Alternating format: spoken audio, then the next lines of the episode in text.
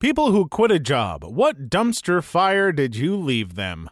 Didn't get a bonus because they felt the overtime I did paid me more than the bonus they gave to everyone else. I didn't know what to say to that, so after a few hours, I offered to get coffee for everyone. Then I left and never came back or contacted them again. I keep thinking that I should go back with coffee now that I've been gone 10 years and just act normal.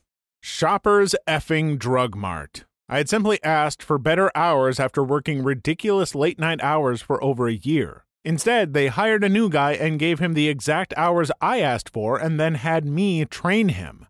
So when training wasn't going very well because the new guy was super slow, they blamed me for it. Now, I had a good standing with everyone at this store, but I didn't need shoppers and I let a lot of crap slide every day. So again, when I asked for a vacation that I deserved because I was never sick and punctual as all hell, I was denied it, and the next day the manager had four weeks of vacation set. So, to make it up to me, they offered me all these insane overtime shifts for the next three weeks. So, I waited for the frozen deliveries to arrive that same day. The boss was packing up to go home, and when he said goodnight to me, I said, But who is going to do this frozen delivery? He laughed and said, You are. So I replied, Nope. And he became super cross, so I started laughing.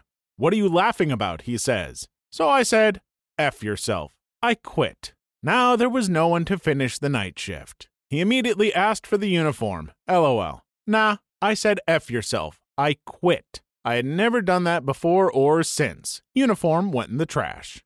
I worked as a small engine repair tech for a large company. I'm also in the National Guard. I'd gotten hurt and needed physical therapy, and one or two days a month I would have to miss because of an extended drill week. Well, my boss didn't like that, and she decided that she would punish me by making me stay later than everyone else. She was punishing me for going to physical therapy for a workplace injury and for being a soldier. Now, you may be thinking having to stay late to keep up on your work doesn't sound like that much of a punishment. Normally, you would be right, but trust me, she was doing a lot more to make sure it was a punishment. Well, one day after being told that I was not given approval for the one day of vacation I asked for three months in advance to go see the eclipse and generally being treated like a slave, I was like, why am I doing this to myself? And clocked out at the end of my shift. That next Monday after drill weekend, I showed up, packed up all my tools, and took off.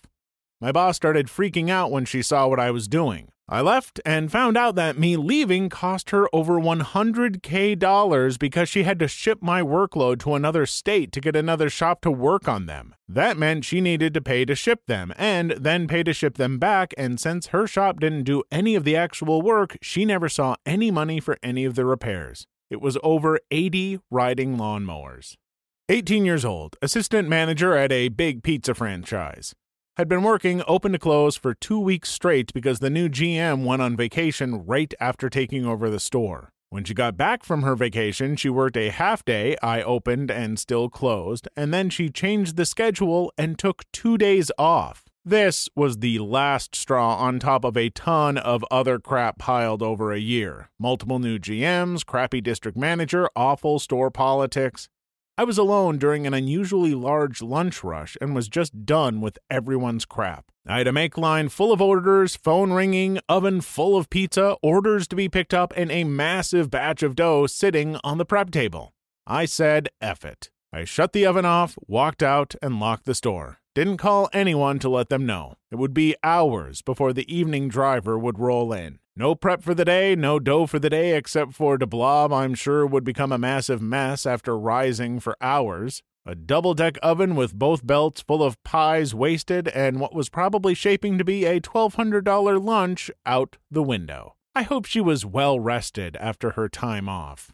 I got stabbed in the shoulder while working as a bookmaker, betting shop manager. I was the only key holder, and while the paramedics were tending to me, the area manager was on the phone asking me to open the store the next day. I closed the shop for the day, came back once I got out of hospital, put my keys in the safe, and left my notice on the desk. Store didn't open for three days while they sorted a field manager.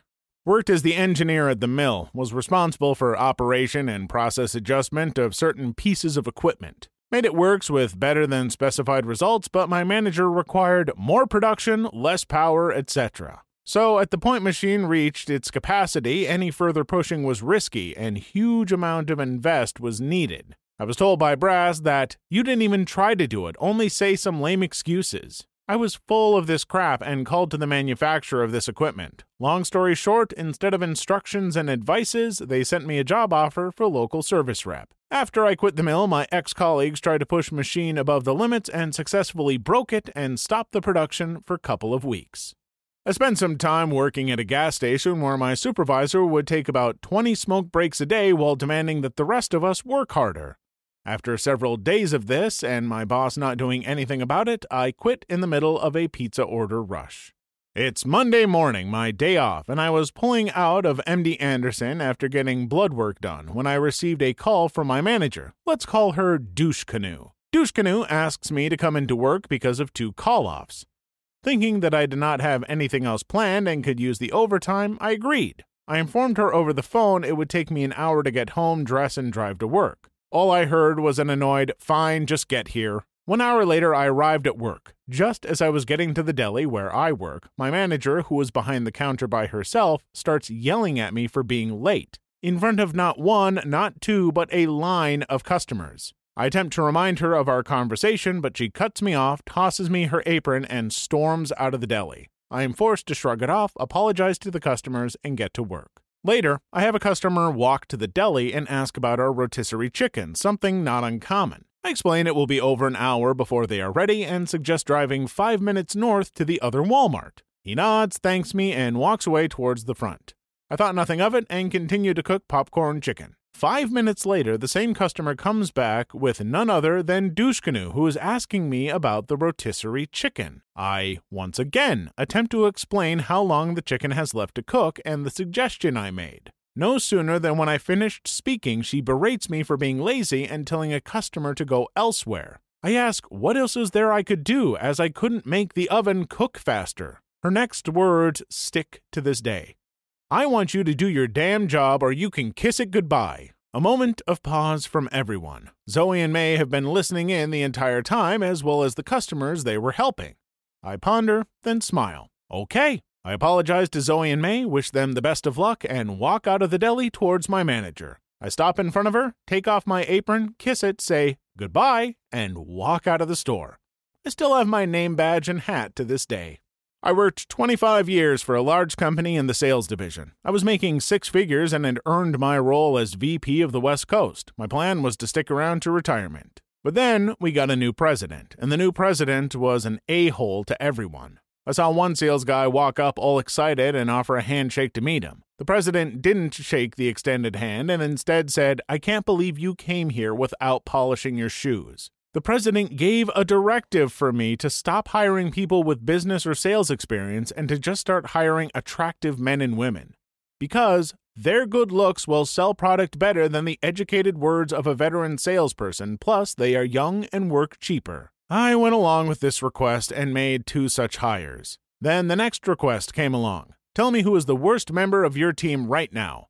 I explained my team was number one in the company and we were all doing well, but the weakest one was one eight year employee who had a bad year last year. He was making less frequent calls and the quality of calls was dropping. I had to place him on a PIP to improve in three months, and he did. He busted butt, worked long hours and weekends, and moved into the number one spot on my team. At the end of the three month, the president calls me to discuss the PIP. I explain the great progress and that I want to release him from the PIP because he's on track now. The reply was, Well, there's probably other things wrong with him anyway, so terminate him and document it. Make sure to hire a young, attractive person as a replacement. I quit on the spot with zero days' notice, unusual for a white collar job, and told him to do his own dirty work. Now I work as a high school teacher. LOL. When I was a programmer at an insurance company, one of the longtime programmers had been with the company for nearly 20 years. This guy originally wrote most of the financial system himself from scratch and had maintained it with the help of a couple of other people. Every month, he did the month end processing, and every quarter, he did the quarter end processing. Every year end? Yep, it was him. There was a change in management a couple of times, and he kept getting treated worse and worse. He was being treated unfairly, asked to do unreasonably more work than he was already doing, getting thrown under the bus, that kind of thing. He finally had enough, and one morning he came in, walked to the manager's office, and quit, then walked out the door. In the aftermath, it took a team of four other people months and months to get things back and to a point where things were serviceable. Please leave your story in the comments. I would love to make a video on them in the future. Also, don't forget to like and subscribe.